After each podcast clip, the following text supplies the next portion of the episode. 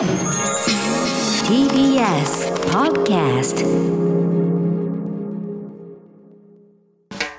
発信型ニュースプロジェクト。荻上チキ。セッション。発信型ニュースプロジェクト荻上チキセッション。荻上チキと。南部ひろみが生放送でお送りしています。ここからは特集メインセッション。今日のテーマはこちらです。Share the pain. Share the hope. Share the future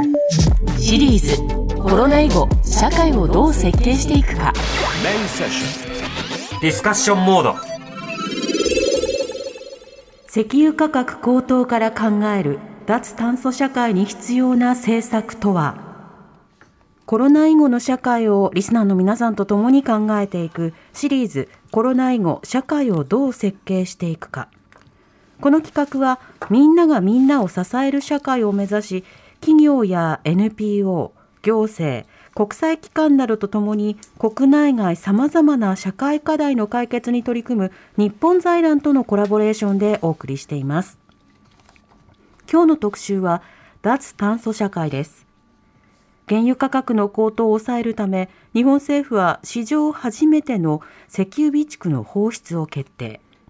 アメリカ政府の求めに応じ各国の協調を演出した形となります。ただ専門家などからはあまり効果がないとの疑問の声や CO2 二酸化炭素の排出量の増加につながりかねないとの見方もなどもあり化石燃料に頼らざるを得ない状況が浮き彫りになりました。一方日本財団が今年初めに全国の17歳から19歳の男女に脱炭素についてのインターネット調査による18歳意識調査を行ったところ日本の二酸化炭素排出量を削減すべきだが7割を超え若い世代が脱炭素社会に関心があることが分かりました。脱炭素社会を目指すため経済的な動きも活発で ESG 投資と呼ばれるものや炭素税の導入などについても様々議論される中今日は脱炭素社会に必要な政策について専門家の方と考えます。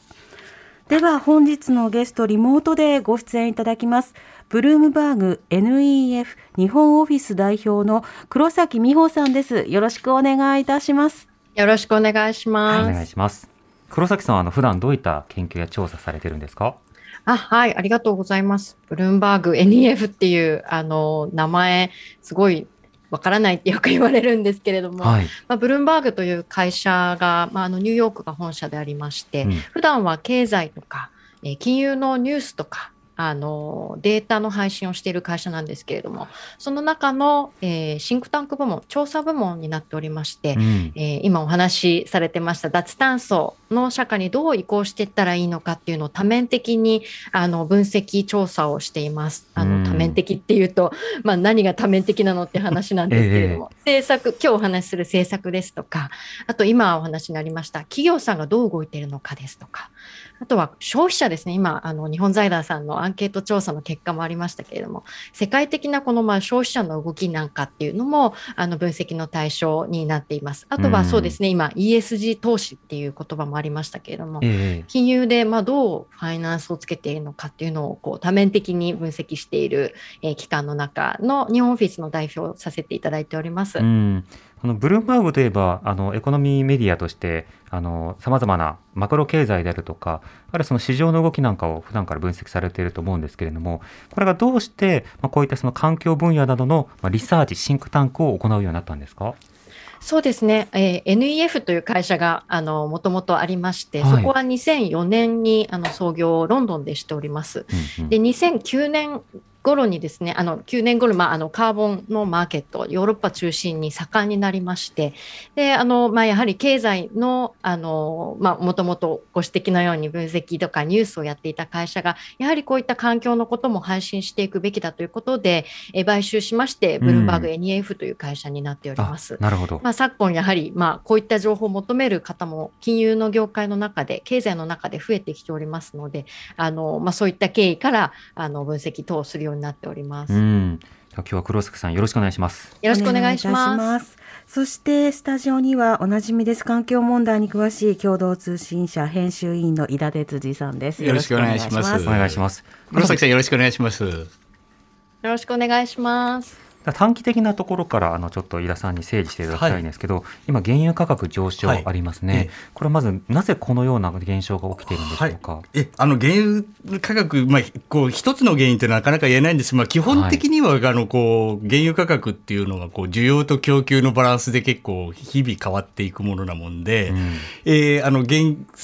えー石油を売ろうとしてる国が減産をしたりとかですね、それで、はい。まあ、これから冬になると、まあ、先進国ではこう原あの原油の暖房もあってですね、だんだん化石燃料の需要が増えると。で、あの、大きなのはですね、アメリカって間もなくあの、こうサンクスギビングなので、みんなドライブであっちこっち行くんですよね。はいはいそれとみんなガソリンスタンドでガソリンを入れるとか、それまあ、そういう状況もあってですね、需要と供給のバランスで決まっていると。で、うん一方、あの、日本の場合、そこにあの、こう、為替レート、大方あの、ドルで米決済されるもんで、為替レートも関わってきて、最近あの、報じられてるけど、115円になったりとか、円安ですよね。うん。でそのダブルパンチで日本は特に影響大きいんですけどもでさらにあのいけないというかこれ先物取引原油の先物取引ってすごく盛んで、ええ。まあ、投機そこに投機がこれから高くなると思ったら先物をいっぱい買う人がいて、えー高くなるので、うん。えーまたそれもこう現短期の市場にフィードバックされるというようなことがあってですね、えそういうふうなさまざまな要因もともと持ってる価格が決まる仕組みと、えー需要と供給のバランスというものと考えていいとえうん。またそうしたものに加えて今回そのコロナ禍での、はい。まあ需要などのまあ変化ですよね、はい。なかなか生産が滞っていた、はい。じゃあ一気に動こうとした、はい。そうすると需要が高まるんだけれども、はい。供給が追いつかない。そうですね。そして、はい。あの産油国などが意図的に今その、えーまあ、増産をしないようにすることによって、ええ各国がより高値に嘆おっしゃいている。るとりですね。やっぱり今、備蓄の放出とかやろうとしているけれども、ええさてどれぐらいかという、はいはい結構な状況ですね。そうですね。あの今日のテーマ脱炭素なもんで一言申し上げたいんですけど、これ、はいあの半導体もそうだったんですけども、アメリカの南部テキサスとかで、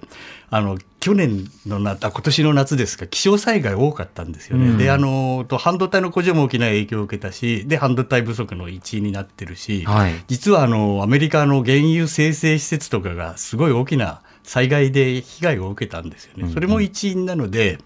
えー今回はちょっと脱炭素とか気候変動とかですね、えーそういうものとも関係ある価格、原油価格の高騰かなというふうに私は見ておりうます。んまたアメリカ国内のシェールオイルなどをめぐるさまざまな政治など、い、ろんなところが関わっているので、それはそうですね。はい。はい。その短期的なところからどうやって脱炭素脱炭素を実現していくのか、よりちょっと高いハードルが今目の前に立ちはだかっているなという状況ですね。でこの脱炭素とそれからえー ESG という言葉今日出てくると思うんですけれどもあの黒崎さんこの脱炭素そして ESG という言葉最初に説明していただいていいですか？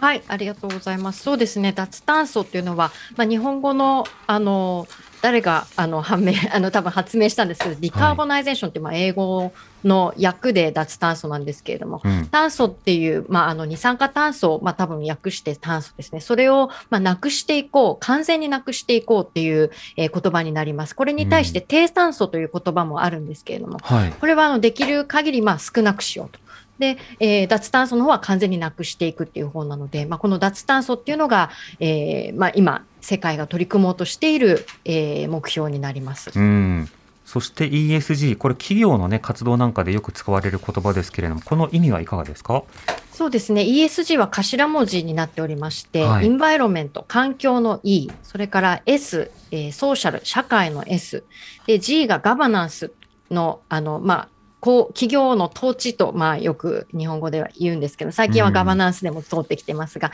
その頭文字を取って ESG になります。で、これはかなり高義な、あの、まあ、範囲を、えー示しているんですけれども、企業などでやはりこういったものを重視して企業活動を行っていこう。環境であれば、今お話ししたあったような脱炭素。社会であれば人権を考慮しましょう。えーガバナンスの例ですと、やはり、まあ、あの、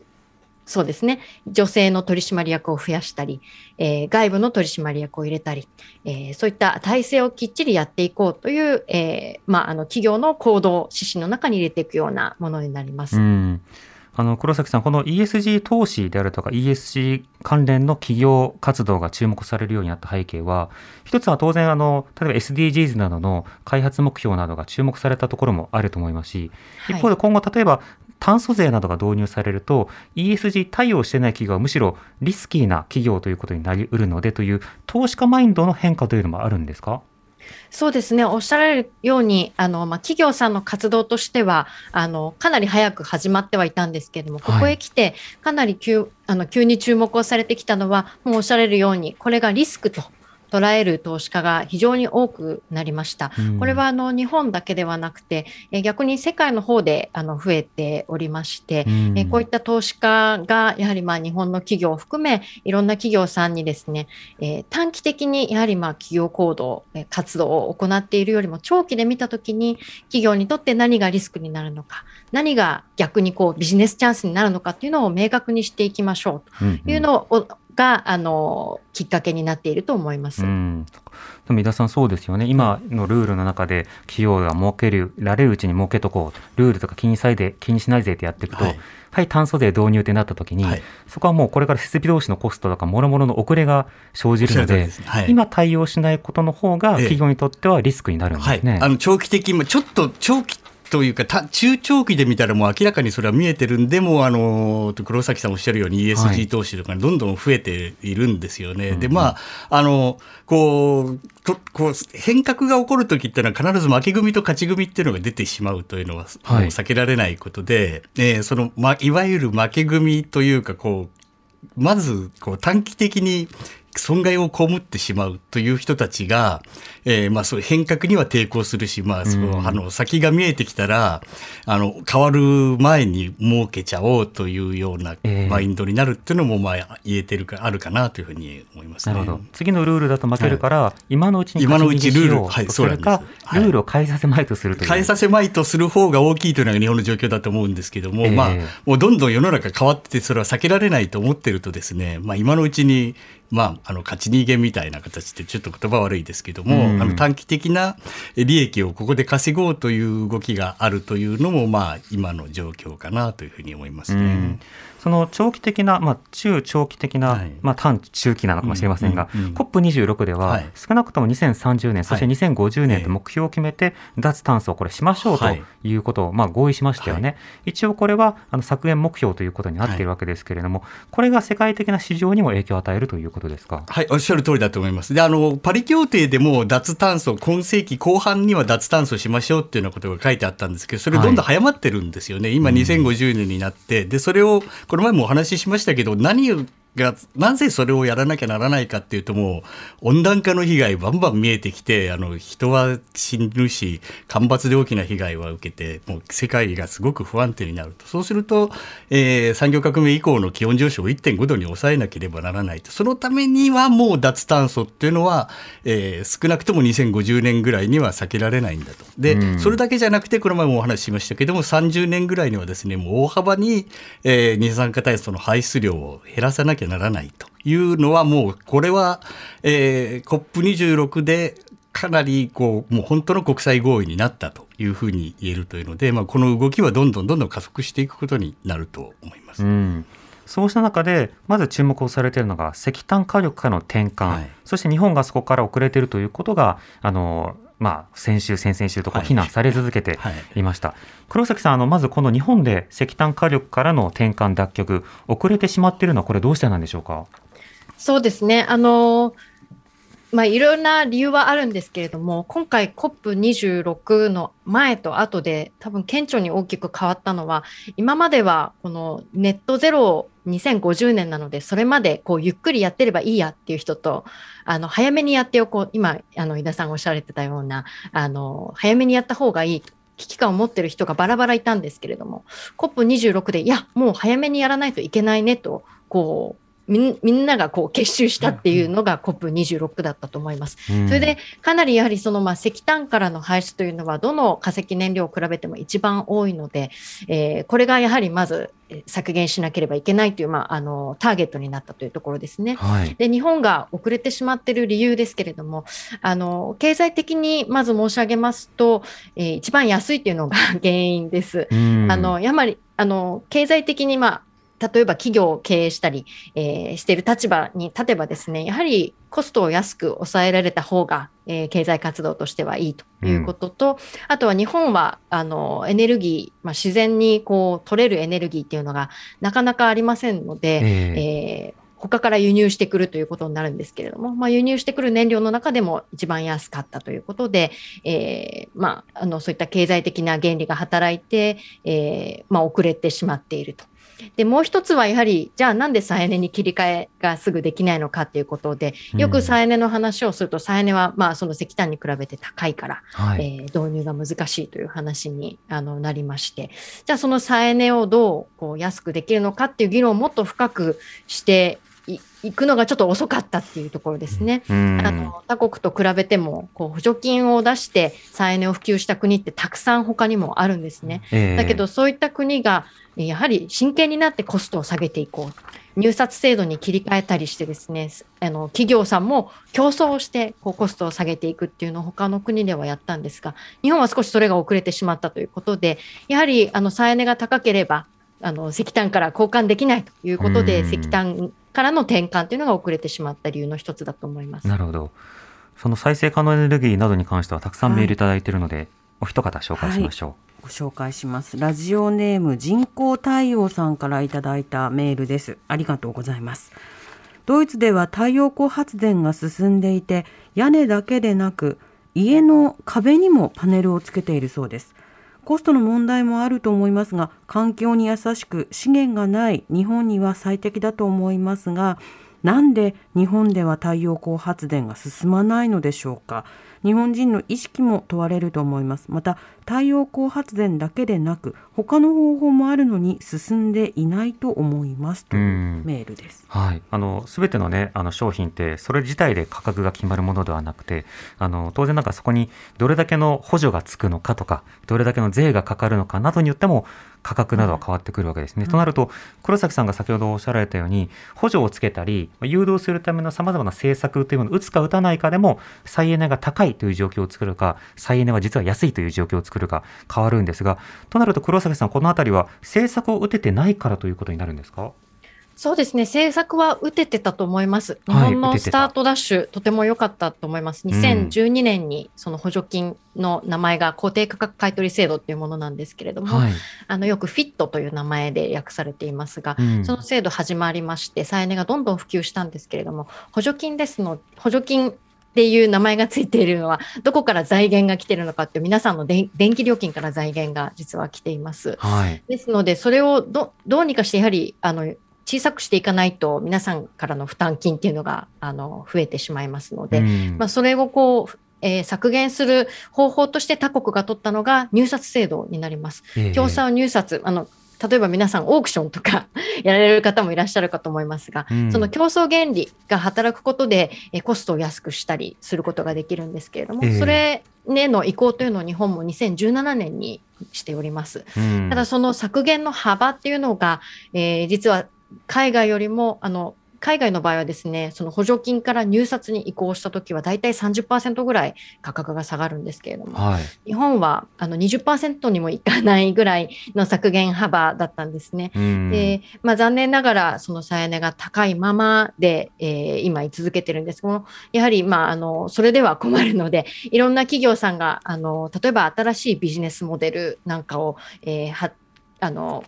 世の中に、えー発売してですね、えええー初期費用は無料でいいですよと。ただ、例えばサブスクリプション制のような形にして、屋根上太陽光を、えー屋根の上に、あの自宅の屋根の上ですとか、オフィスの屋根の上に置いていくようなビジネスモデルっていうのが出てきましたので、うんえー所有しないで、こうか屋根を貸す形でですね、えー再生可能エネルギーをやるやり方など、いろいろ日本でもあの革命が起きてきていると思います。うん、それと初期のブーストが良くて、その後の持続が、接続がうまくいかなかったけれども、そのあたりの模索を今している段階ということなんですが、そのあたりのところをもう少し詳しく聞きたいので、あの、ご自体にも伺いたいと思います。そして、あの、リスナーの方からはですね、やはりその、車の話であるとか、あるいは日常の様々な試みの話など、いろんな観点からの質問も来ているので、そちらもご時代に伺いたいと思います。特集メインセッションはこの後も続きます。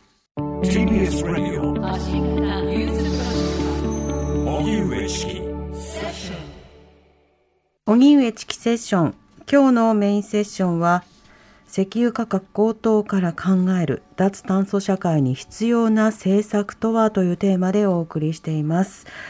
本日はリモートでブルームバーグ NEF 日本オフィス代表黒崎美穂さん。よろしくお願いいたします。そしてスタジオには環境問題に詳しい共同通信編集員の井田哲司さんをお迎えしてます。よろしくお願いします。お願いしますさて、あの、先ほど黒崎さんにですね、あの、様々な、まあ、再生可能エネルギー、これを導入するためには補助などの仕組みが必要なのが、日本はスタートダッシュは実はうまくいっていたと、うんあの力を入れていたと。だけれども、その接続がうまくいってないという話を伺いました。はいこれあの、黒崎さん、どうしてスタートダッシュ以降、この再生可能え可能エネルギーを進めていくための価格低下というものを持続的にできていないんでしょうか？そうですね。あの、これはやはり日本企業が太陽光パネルをたくさん作っている会社が多くてですね、はい。そういった企業さんのこうコスト競争、コストを削減する競争っていうのを促すことがうまくできなかった。逆にこう守って、えーしま、しよう、うん守っていこうという政策だったんですね。はい。で他国の方はやはりそのコスト削減っていうのにこだわって、うんやはり企業のイノベーションだったり、えーまあ、効率性、生産性を向上していこうということに、えー特化した、えーそこが大きな違いだったと思います。うん。それはある意味その保護するような政策が打たれたということになるんですか？そうですね。産業を保護するような政策がずっと続いてしまったというのが一つの原因だと思います。それは具体的にはどういったものだったんでしょうか？そうですね。補助金も、あの、金額もさることながら、あ、補助金の金額が高いとですね、はい。やはりその、建てえー発電所を建てる事業者さんが、あの、その補助金があるので、えーコストを下げなく、あの、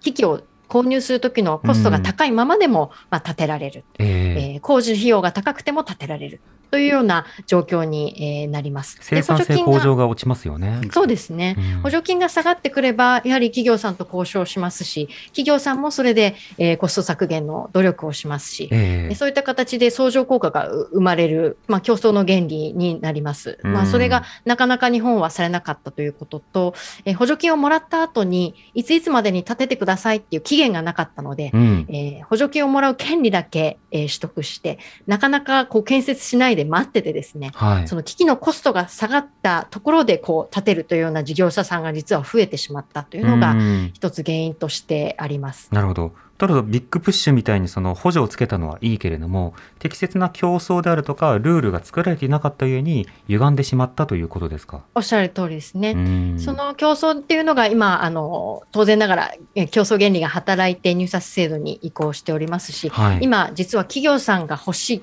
えーその脱炭素のために再生可能エネルギーを安く、えー多く提供してほしいっていう、まあ、そういった需要側のこう声っていうのも大きくなりましたので、うんうんまあ、それもあってですね、だんだんコストが下がってきているっていうのがあります。うん。ようやく努力によって下がりつつあるが、まだまだ道半ばでもあるという話です。皆さん、今のその具体的な再生可能エネルギーエネルギーをはい。さらにまあ進めていくはい。という路線と、そしてあの石炭火力などをまあ削減していくという政策、両方必要ですけれども、はい。このバランスについてはどあうですか？のと先ほどあの黒崎さん、石炭安いっておっしゃったんだけど、まあ、その通りなんですよね、ただ、うん。なぜ安いかっていうのを考えてみると、石炭が出した CO2 が引き起こす気候変動のコストっていうのはそこに載ってないわけですよね、はい。大気汚染も、まあ、あるまだあるんですけども、そういうコストも載ってない、世界そうなんです。世界全全体だと大気汚染で700万人死んでるという年間ですね、っていうようなコストも入っていないし、はい。まあ、気あの気候変動のコストも入っていないと、そういうこう、まあ、コストの外部化とかって言いますけども、なぜ安いのかって考えると、そういうのがこうコスト、価格に組み入れられていないから石炭安いんですよね。でうんあのおっしゃるように、黒崎さんもそういうように、多くの国では再エネ、再生可能エネルギーへの支援策っていうのを入れてるんですけども、と同時に、えいいものは支援して、悪いものは叩くというようなひ政策とが両方入らないと物事動かないっていうのがあってですね、うんそれ鍵になるのがあのカーボンプライシングとかって言いますけども、まあ、分かりやすく言えば炭素税。あの炭素税という形でそのか外部化されている環境被害のコストなんかを石炭に乗せるということが行われているんですけども、それをやると当然再生可能エネルギーの競争力は上がると、まあ、買う人も増えてくるということになりますよね。うんこれあの脱炭素をこう達成するためには、やはりその企業のまあ利用する分と、はい。そしてあの具体的な発電の時にかかるそのエネルギー、このあたりというのが排出は大きいんでしょうか。えー、とどこでかあの炭素税に関してはどこでかけるかという問題だけなんですけども、はい。あのと作るところでかけるというのもあるし、まあ、末端まであの消費税のような形でですね末端消費者でかけるっていうのもあるんですけども、まあ、制度は様々なんですけども、ええ。あの数字ご紹介すると一応日本にもですね僕はなんちゃって環境税あなんちゃって炭素税とかって言ってるんですけども、うんえー CO21 トンあたり289円のが2012年に入ったことは入ったんですね。はいで3段階上がって今289円なんですけどもスウェーデンはですねこれ1万3000円なんですよ。ほう全然違う そうなんです文字通り桁違いですね。桁違いなんです。それで COP3、いや COP26 で、えーカナダのトルドー首相が演説してですね、あそこを入れてるんですけど、どんどん上げて、えー2030年には170カナダドルにしますと言ったんですよね。えー170カナダドルって言ったら多分やっぱりそれも1万3000円ぐらいのはずなん。で、そういうのがかかるというシグナルが出ただけで、これはやばいと思ったので、石炭火力発電所を作る人はいなくなるし、石炭を買おうという人もいなくなる。まあ石油もかかるんで、石油も、えーやめて、じゃあ EV にしようかとかっていう人、こう、企業へのシグナルになりますようん。ね。で、実際そういうのがかかってくれば、えーあの削減のインセンティブにもなるし、再エネを増やそうというインセンティブにもなると。うん。それが日本決定的に遅れているので、えー再エネが進まないという理由は、そういうのも一つだと。うん。あとあの黒田黒田氏はあんまりおっしゃらなかったんですけど制度的な問題っていうのもいろいろあってですねあの発送電分離が進んでないとか私、はい。まあお話ししましたけども、ええ。あのえ電力発電設備を受け入れる、えー系統というかそういうのを持ってる人の会会社のを守るようなシステムというのもあるしですね、うん。あの規制緩和っていうのも重要。そういう面での規制緩和じゃ構造改革も重要なんですけど僕やっぱり何よりも、えー炭素税を入れていくというのが重要だと思っていて。でこの前お話ししましたけど、あの国連事務総長 COP26 終わった途端にプッチャプライスオンカーボンってカーボンに価格をつけろって言ったんですよね。ではい。これはもう OECD でもやろうとしてるしあの経団連も実はいいと言い始めたりとかですね、うんあの国際的なまあ経団連みたいな組織があるんですけども、そこで、そこの組織ですら、えー COP26 でもう炭素税入れてくれていいというようなことを言っているので、はい。日本はもう炭素税のえー議論というのを、えー原油価格高騰してる時って、まあ、むしろチャンスではあるんですようんね。でそういう時だからこそ僕は今こ今だからこそ炭素税の議論っていうのを本格的にして早めに導入を意義い実効性のある炭素税って入れなきゃならないとういうふうんに思います。なるほど。これ黒崎さんあの例えばカナダのトルドーのように具体的なそのメッセージを出したりあるいは場合によってはそのエネルギーの基本計画というものを出すということは市場に対してかなり強いメッセージにはなるんでしょうか？そうですねあの強いメッセージになると思います。カナダのケースは、まあ、あのカーボンプライシングすごい面白い制度になってまして、はい減らした人には後から戻ってくるっていうような制度も州によってはやっています。ですので、本当にあの汚染者負担のあの原則と、まあ、あの経済学的には言うんですけれども、汚染した人はやはり、まあ、あの高く払いましょう。うん。削減してる人はあのインセンティブになるような形にする、それがあのやはりカーボンプライシングの本当にいいところになります。ですので、これはあの皆さんあの、よく産業界はですね、まあ、コスト負担だというふうに捉えるんですけれども、ええ。経済産業省もやはり成長に資するカーボンプライシングというふうに言っているように、えーこれ本当にいい意味で捉えれば、えー日本企業の成長、えーこの脱炭素とか気候変動でどの産業がこう成長できるのかそれを見極めるいい材料というかいいツールになるのではないかなと私もあの実は思っています。うん。ですのでその今まで排出をしていた人はただで排出をしていたので、まあ、そこに対して見える化をしようというのがこのカーボンプライシングの考え方。うんでその一つのやり方が税金なんですけれども、ええ。まあ、と当然ながらそれをあの発表するということはとても強いメッセージですし、えー具体的に多分いきなりその明日からっていうことではないと思いますので、はい。このロードマップを描くというのがやはり政府の大きな仕事になると思います。うん何年も何年にこれを導入するので企業はそれを準備しましょう。それまでに戦略変変換をしたりですね、自治体もそれに対して再エネを導導入していきましょうというような、あの大きな方向を示すっていうことだと思います。コスト負担というよりも、あの明るい未来のこう地図を、うんまあ、書いていく、パスウェイを書くという、まあ、英語では言うんですけれども、えまあ、それを示すというのは、とてもリーダーシップがあの気候変動の分野であるというふうに認識しています。えうんでも言葉を置き換えるだけで見えやすいところはありますよね。汚染者負担ということであの言い換えることで、はいい、やいやコストが上がるじゃないかって言った人に対していやいや汚染してる分 これからはちゃんと払ってってことですよっていうやり取りになるわけですね。ただこれ、黒崎さんにあのもう一つあの伺いたいのはこういったその、えーエネルギー基本計画などがあの未成熟であったり、あるいは ESG 投資などを誘発できないような社会となったときに、これは海外からの投資が渋るということになるのか、それとも他の国で規制が厳しいから、日本はまだまだやりたい放題だぜっていうような企業が最後に飛びついてくるのか、ここはどうなんですか？あのそうですね、最後に飛びついてくるところはないかなとは思うんですけれども、あのはい。この COP26 で示したのがそうだと思います。ええ。日本が今まで石炭火力を輸出していた国々が、あの例えばインドネシアとかベトナムがカーボンニュートラル、ネットゼロをすると宣言しました。うん。ですので、そういった国っていうのがどんどん今後少なくなってきますし、みんな各国もですね、国連でも言っておりましたが、今後その排出削減の目標値というのをどんどんこう上げていくというような方向性にありますので、うん。日本に飛びついてくるっていうのはなかなかないと思いますし、あ逆に日本から出ていく企業が増えてきてしまうんじゃないかなと思います。常に大きいと。飛びつくような企業や国がもうなくなってる中だよっていうことなんですよね。よくわかりました。現実が。そうなった時に、井田さん、あの今の現実的な炭素税も含めて、はい。どう決めるかというのは、税制の話と、はい。それからエネルギー基本計画の話、はい。これ、同時にしなくてはいけないと思うんですけれども、今の進捗というのはどうなっはいてるんですか、えーとエネルギー基本計画の中にですね驚くべきことにカーボンプライシングって一言も入ってないんですね。はい。で僕はそれ問題だと思うんです。でかあのか税制を決めるっていうのはあのこれもまた日本非常に不透明な仕組みになっていて、うん。まあ、政府税調というのと党の党自民党の税調というのがあってですね大方は、えー党の税調というところが中あのこう利益調整機こう機能みたいなのを持って、まあ、各省庁の意見を聞いたり業界の意見を聞いたりという、ええ。極めて不透明な形で税制が決まるんです。で、うん。もうすでに自民党ねそうなんですね。自民党からはですね税制調査会筋から炭素税は今年末には入れませんというようなシグナルが出てきていてですねもう。もうもうメディアが書いてたりするんですよね、うん。それをなぜかあのちょっと疑っちゃうには COP26 の最中にそういうのが出てきたりして記事になってたりしてるんで、あれどこの新聞でしたっけ？産経新聞なんです語ったかな？そうなんです、まああのそういうのと仲のいい新聞社なんですけども、はい、えー一面に、一面に出てましたね。そうなんです、んで。そういうシグナルが出てきまして、で、えーでいそういう形で税制っていうのは極めて日本においてはひ不透明な形で決まっていると。うんで、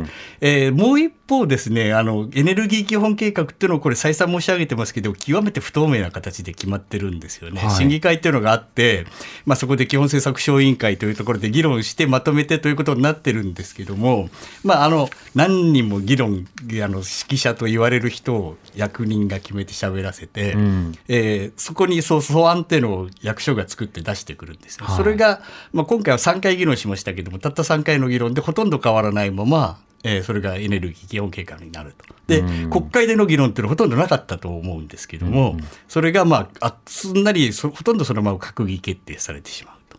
いうようなこう市民であるというか本当の利害関係者のえー意見が反映されるような決め方には税制もエネルギー基本計画もなっていないんですね。うん。そもそも決め方そ決め方のものが、決め方が僕は決め方がろくでもないから出てくるものはろくでもないものになしかならないというふううにん、なるほど。そうだと、じゃあ、基本計画見直しましょうよとか、はこの炭素税をそろそろ導入の議論してくださいというふうに言っても、え。じゃあ、やりますね、議論しますねと言っても、はいい、いものが出てこない構造になってしまっているとそういいうあの日本の残念ながらエネルこれエネルギー政策だけじゃないんですけども、ええ。日本の意思決定というのは残念ながらそういうふうになっていると。うん。でカーボンプライシングもあのぜ菅前首相はけあの黒崎さんさっきおっしゃった経済成長に資するカーボンプライシングを環境省と経産省で議論して今年末までにまとめろというようなことを言ってたんですよね。去年の12月なんですけども、まあ、別々に少しい今お話ししたような審議会みたいなのが動いて、うん。まあ、それなりの結果は出てくるんですけども、はいまあ、それで止まっていてで先ほどお話ししたようにもう党の税調税制調査会からもうやめましょうというようなのが出てきてしまう。うんこの議論何や何のためにやってたんんだっていうふうに思いますよね。官邸がちょっとあの、えー、前向きになったところでも、はいええ党の方からいやだいやいや、しまあ、あとは役所が骨抜きをするというのも非常に大きいと思うんですけど。うん、なるほど。リスナーの方からこういったメールも来ています。はい埼玉県草加市のラジオネームスネークさんからいただいたメールです。ありがとうございます。脱炭素社会といえばガソリン車から電気自動車への転換が思い浮かびます。電気自動車が普及するには電気ステーションの設置電力会社の再生可能エネルギー発電の促進国内自動車メーカーの開発力の向上それに対する政府の適切な支援などが必要だと思います、うん。といただいています。はい、あの先ほど飯田さんも話があったようにどこにどうかけるのかという話はいろいろあると、まあ、石炭火力発電の大元の方にこうしっかりと蛇口を閉める格好になるのか、それはまあ個別の、まあ、汚染するような場面などにおいてしっかりと荷重あまあ、課税をしていくか、、はい。ろんな議論があると思いますがこの電力化というのは具体的にどういうふうな論点がありますか？はい、あのとよくまあ電気は基本的にはですねあので我々こうになん36%とか原子力20とか22%って言いますけどそれ電気だけの話なんですよね。ええ。で脱炭素って考えたらちょっっと見ればお分かりいただけるかと思うんですけど工場ではぼあの重油大抵エネルギーを作ってたりとかですね、うん。製鉄には石炭ををいっぱい使うと。で車は大方ガソリンですよね。その電気以外のところっていうのをどうするかっていうのの方が非常に課題は大きいんですよね。船も飛行機も。そうなんです。はいで、さすがにこうバッテリー飛行機っていうのはちょっと怖くて乗れないっていうような感じまあしばらくねがしますよで、そういうのもあるので、あの、えー燃料であるとか熱に使われるエネルギー、まあ、石油とか重油をどう脱炭素化していくかっていうのも重要なんですけどやっぱりそこも炭素税をかければガソリンの価格は上がるので電気自動車というのは競争力を持ちうるという仕組みになりますよね。だからもう炭素税っていうのは炭素を出してるっていうのは電気だけじゃないのでガソリン車も出してますから、うん。当然ガソリンあのこうライフサイクルで考えれば環炭素税入れば、えーこれは電気自動車長期的には買った方がいいかなというふうに思う。なるほど。人たちは構造変革のまあ一滴にそうなんです。構。造構造変革のシグナル先ほど黒崎さんおっしゃったようにシグナルになるし実効性を持つ構造変革のドライバーにもなるというのがこう高額の炭素税だうん。黒崎さんあの、こういったような例えば電気化を進めていくとなったときに、一つは炭素税の話、そして今、リスナーの方からは、どんな補助や支援をしていくのかという、この両輪をどうしていくのかという点、海外の事例なども含めて、黒崎さん、いかがでしょうか？そうですね。あの、とても重要な議論だと思います。電化をして、そして再生可能エネルギーをやるっていうのは、やはり脱炭素の一丁目一番地なんです、実は。い。あの、やはりまあ、新しい脱炭素の技術っていうのは、なかなか、あの、開発に時間がかかりますので、うんえそれができるまでの間、やはりできるところは全部電化をしよう。それに対して再エネをやろうっていうところになります。そのためには、やはりご指摘ありましたように、まあ、政策がやはり一番、政策とか企業のその戦略変更っていうのが、やはり一番重要になります。うん何年までにこれをやろうと。うんうんそれに対して、じゃあ政府で補助金くださいになるのか、あの、投資家さんももちろん、あの、脱炭素していきたいので、はいとあの公的な資金だけじゃなくて、あのプライベートの資金っていうのもやはり今あの必要になりますね。そういったうん ESG の資金っていうのが入ってくる、えーいい例にもなると思います。うんただ、やはり目標設定して、それに対して何をやるっていうこう実行プランを,、ま、を立てることっていうのが、あのやはり大事かなと思います。確かにあの事業計画というのもやはりエネルギー計画やこの、まあ、ニューカーボンニュートラルのスケジュールと合わせて策定されていくものに今はなっているということですよね。となるとそういったようなそのシグナルが、まあ、少なくともあの COP では出されたことになるのでじゃあ国内ではそれぞれどう出すのか、はい。で日本はどう出すのかはい。ということなんですね。井田さん日本以外は各国で、あの国のトップおよび政府が、はい。もうそういったメッセージを出し始めてはいるんですまあ、それどこまであの国によるのでですね、まあ、さまあのリーダーも様々だし、うんえー取り組みは様々なんですけども、まあ、あの主要先進国の中ではもうみみんなそういうメッセージ出てると思います。で北欧諸国っていうのはすごく進んでるので、先ほどあのスウェーデンの炭素税すごく高いんだっていうようなことをしお話ししましたけども、えノルウェーの電気自動車の普及率ってもう新車の中では56%があれなんですよ。あのしえー電気自動車なんです。あそこはもう政策的に、えー自分たちで作ってんじゃないんですよ。か海外からテスラとか、まあ、にあの日産とかのを買ってきて増やそうという政策的な、えー政策を入れて、えー政策的に充電ステーションを増やしているでドイツもですね最近オートバーにどんもうあのどんどん充電ステーションを入れるとかいうような国の政策としてやっていると。でええバイデン大統領もですねあのインフラ投資の法案通りましたけどもあれでも EV の充電ステーションを増やそうというような、えー計画入ってるんですよね。うんそういう国としてこう将来を見据えてこうでそのむこう行き先にあるのはもう2040年になったらガソリン車もディーゼル車もやめましょうとか、ええ。ハイブリッド含めてやめましょうとかいう黒崎さんおっしゃったけどまず野心的な目標を作ると、そこにから、まあ、バックキャストって言いますけどどういうプロセスでそこに至るのかっていうのを考えた上で適切な政策を取っていくというのがえ大方の国ではやられつつあるんですけども、うん。でも日本は相変わらずこう既得権益に配慮して積み上げ積み上げでやっていくのでですねこれ求められる大転換っていうのはなかなかならないというふうに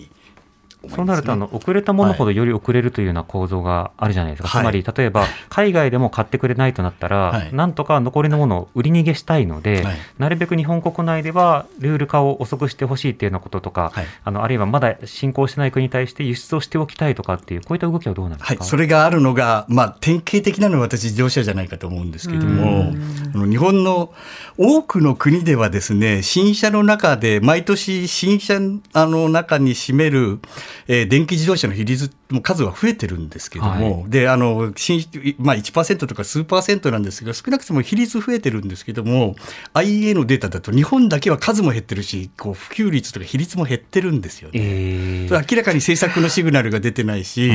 まあ、そうすると大、えーと電自動車メーカーもあまり真剣にやらないと、国内市場だとそういうことになってるんですけども海外に目を転じるともう EV の市場ってどんどんどんどん今今お話ししたように広がっていてですね。そのうん政策の内外ギャップというのも非常に大きいですけどもそれを当然企業行動っていうのはそれに反映されるものなもんで、えー企業行動の内外ギャップというのもどんどん広がっていてですねこれは日本の産業将来非常に危ういものになるなって自動車産業を含めてですうねというふうに、えー思います。で日本の市場ってどんどん小さくなっていくのでですね、はい。海外市場を見なきゃならない。そうですね、えー国内需要は減ってますからね。はい。そうなった時に今まあ短期的にはガソリン税をどうするのかとかトリガー条項という話がありますが黒崎さんあの今後国会などで注目の論点などいかがでしょうか？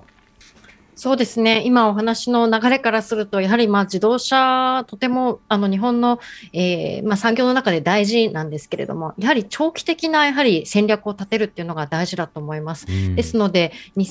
2040年に勝ち抜くためには、2050年に勝ち抜くために何を今しなければいけないのかっていうところに注目するべきだと思います。はいで今、あの井田さんご指摘にありましたように、ハイブリッド車は脱炭素には適合しておりませんので、うんえーそこからの転換というのをいつするのかっていうのは大事だと思います。なるほどで企業にとってもハイブリッドもやって、電動自動車もやって、パイプラグインハイブリッドもやって、燃料電池車もやって、もうなんか一人で水泳の種目全部でオリンピック出ちゃうみたいな感じになってると思いますので、はい。選択と集中、なかなか日本の企業も、えー政治も難か今までやってこなかったと思うんですけれども、ええ。ーエネルギー基本計画もそうですし、あの温暖化の対策案もそうなんですけれども、こここれからやはりまあ炭素税、もしくはカーボンプライシングの、もしくはせあのそういった経済的な原理のですね選択と集中、ぜひやってもらいたいなというふうに私は思っています。市場単独ではなかなか動けないというのが日本だと今見えているからこそ政治のメッセージどうなるかということですね。はい。今日はブルームバーグ NEF 日本オフィス代表の黒崎美穂さん、そして、えー共同通信社編集員の井田哲司さんとお送りしました。お二人ともありがとうございました。ありがとうございましたありがとうございました。荻上チキ